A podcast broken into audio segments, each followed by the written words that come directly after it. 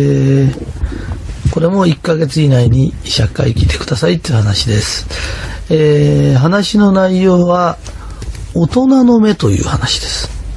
で、大人の目と子供の目があるんだよっていうんですけれど、大人というのは、えー、日本人は年取って、年取るっていうより、えー、歳になると大人とかっていう考え方ですけど、そういう意味の大人じゃないです。えー、中国ではあの、大人って書いて大人って読むんだけどそういうちゃんとした大きい人という意味ですよ。だから、えー、これを聞いてもらうとああいい年して子供もいるんだ。っていうことが分かってくれると思うんです。でこれからちょっとその話をしますね。えー例えばパパーティー会場があって、まあ、えー、なんかのお祝いですよって、ね、日本一のお祝いです。でも何でも構わないんです。で、そういう会場で、例えば、えー、うちが通販屋、通販屋さんだとします。何でもいいんですよ、その業界でね。で、その通販屋さんで来て、その人のお祝いパーティーだから、本来はまあ、伊藤さんという人のパーティーだったら、伊藤さん素晴らしい業績ですね、おめでとうございますって、その人を称えるのはこれは常識なんだけど、全員が常識があるとは限らないんですよ。そうすると、その人に対して、いや、君うまく当てたねって、実は僕も通販は前から狙ってたんだよとかって言うと、こいつ人のパーティーに来て自分のこと自慢してるって人いるんですよ。とそれを言われた時ね、1対1、例えば、承認ね、小さい人間だと、だったら自分だってやればいいじゃないかとか、明らかにそこまでは言わなくても顔に、なんだこいつってこう顔に出ちゃう人。で、なぜ顔に出ちゃうかっていうと、その人と自分だからな。で、その人と自分しか見えない人を承認っていうの。ところがパーティー会場って大勢人がいるんだよね。その人の一挙一、もうなんていうの、立ち振る舞いから話まで全部周りで見てる人がいるんだよね。そその人じゃなくて、その人が納得し、周りが納得することは、例えば、そうでしょうね。鈴木さんだったらそうだと思いますよって。もう今度なんかいいアイデアあったら教えてくださいねって言うと、周りの人、俺だったらあんなことやれたらムッとしちゃうのに、ね、すっとね、大人だな、あの人のっていう、要するに、その人も周りも見えてる人を大人っていうの。だからその人、あの、俺は正しいんだ、俺は正しいんだっつってずっと喧嘩してる人いるけど、周りから見てると、なんでこんなちっちゃいことで喧嘩してんだよって見られるよって。だから、ちゃんと大人の目で見たら、周りも見えるはずでしょって。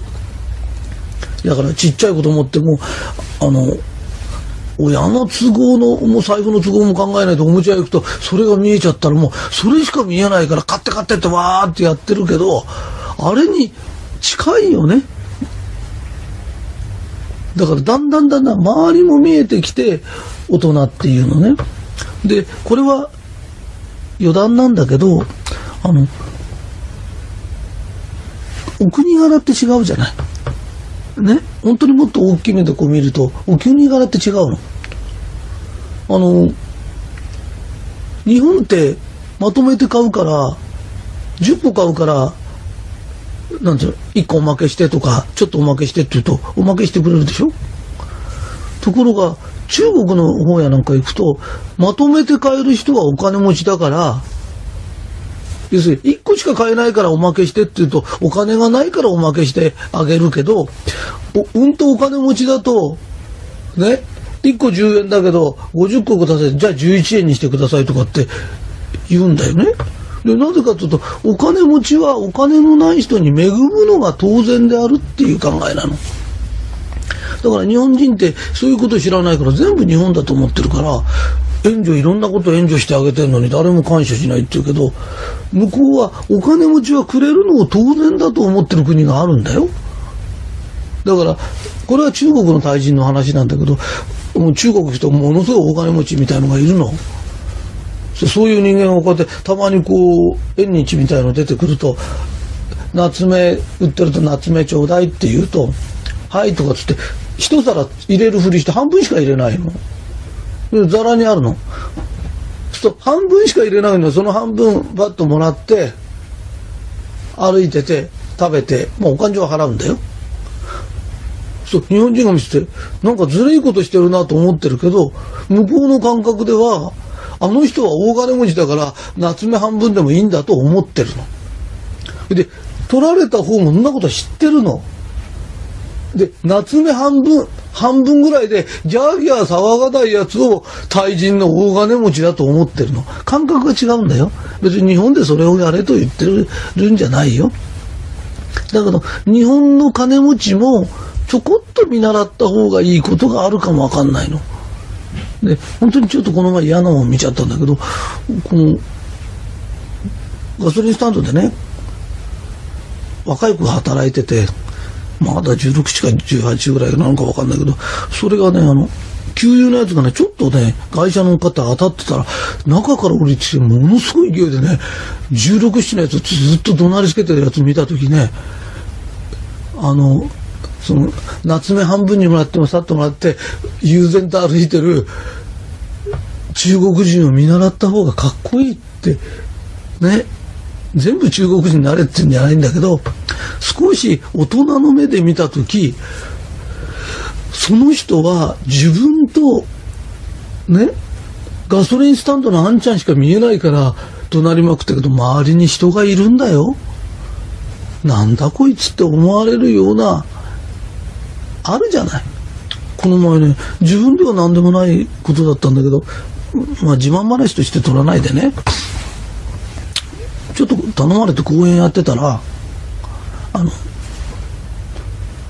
電話を切ってくださいって言ってたんだけどね、鳴っちゃったら音楽がね、着メロが鳴り出しちゃって、そしたらその時に、あの、いや、この辺で音楽が欲しいと思ってたからすごく助かりますよなんて言ったらそれで会場が笑ってわと次行った時そんなこと忘れてたんだけど後であの報告書が来た時ひとりさんのあの答えを聞いた時ねもし自分の携帯が鳴っちゃったらもうどうしようってあんな浸透してる時になったらハラハラしてるのにひとりさんがああ言ってくれたんだあの人がどのぐらい助かったろう？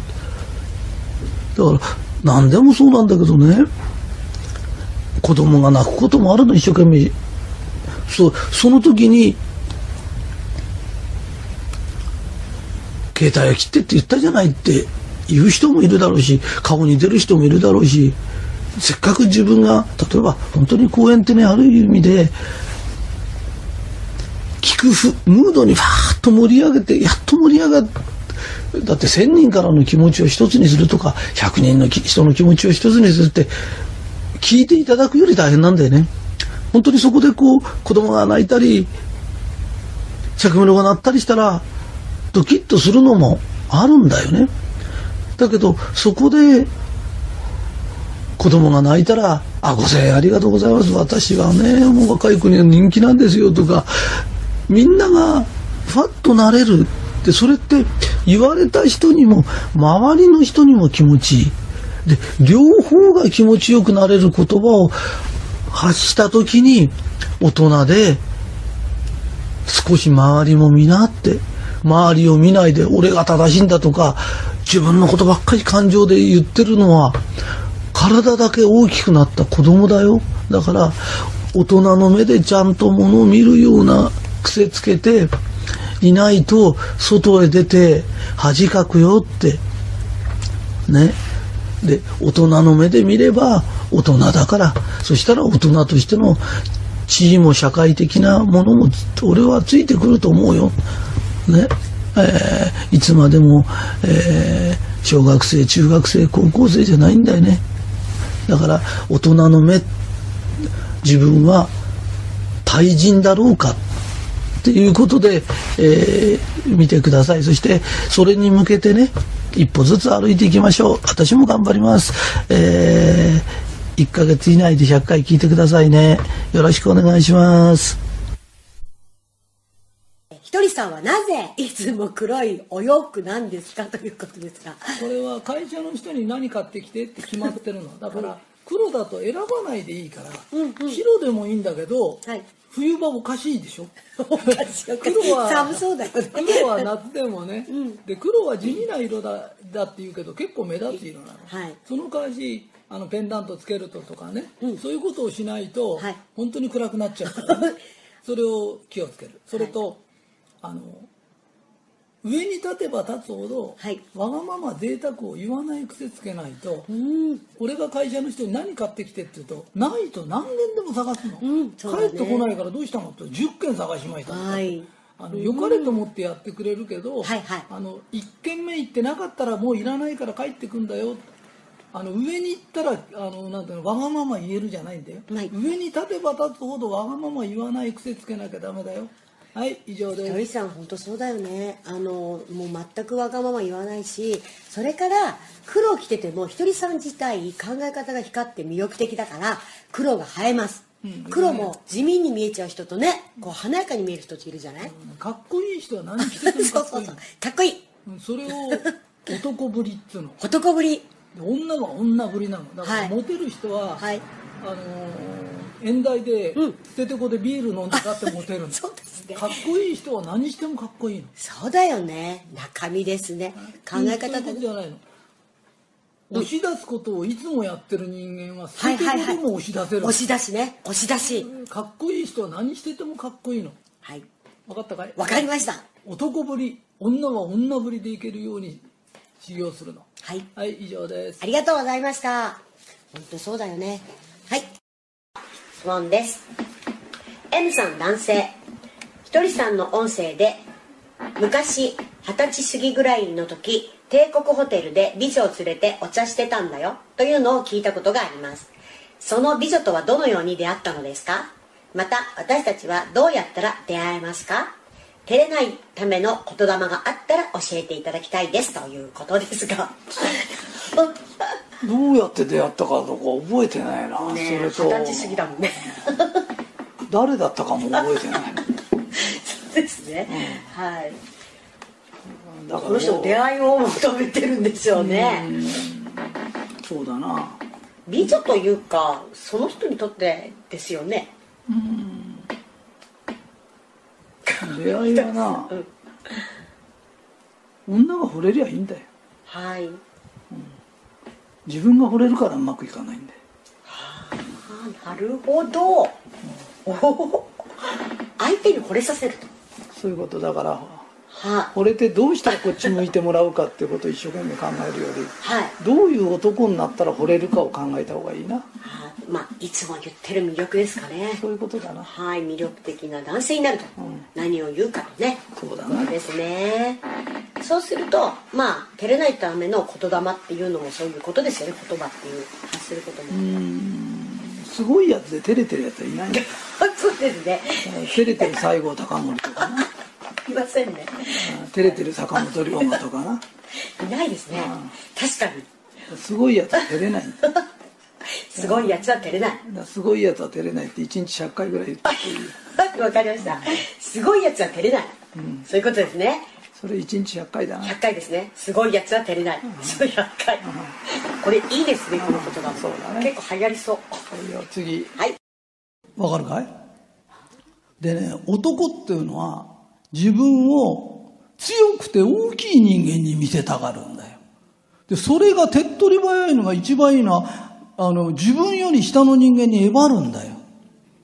だから男にえばるのやめろっていうか大体自分より弱いやつにえばってるって小さいんだよ、かっこ悪いよな。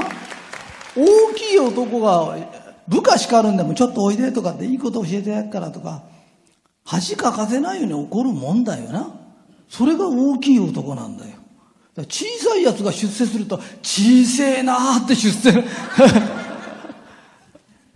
小せえなーってことになっちゃうんだよ。わわかるかい？私は若い女性服を販売する会社の社長です。スタッフが大体18歳から28歳でデパートなどに勤務しており直接目で見ての管理ができておりません。ひとりさんだったらどのように指導されますかという男性からの社長さんの質問です。はい、えーこれこういうことなのね。はい。女の社員っていうのはねはい。社長に惚れてりゃいいんだよ。はいはいはい。で惚れた人のためには一生懸命やるんだから、はい。魅力的な社長になった方がいいな。うんうんうんうんうん。だから社員が全員惚れてりゃいいんだよ。ああ社長さんにね。そうそう。そうだよね。あの好きな人の言うことなら聞くしね。そういうことそういうこと。それですね。魅力的になんな。究極の魅力ですね。あそうそう。以上です。いやひとりさん。ひとりさんのことみんな好きだもんねだってね。そうそう。弟子の私たちが好きだからひとりさんの言ってることなんかもう何でも聞いちゃうもんね、ということですね。それが一番。はい。はい。わかりました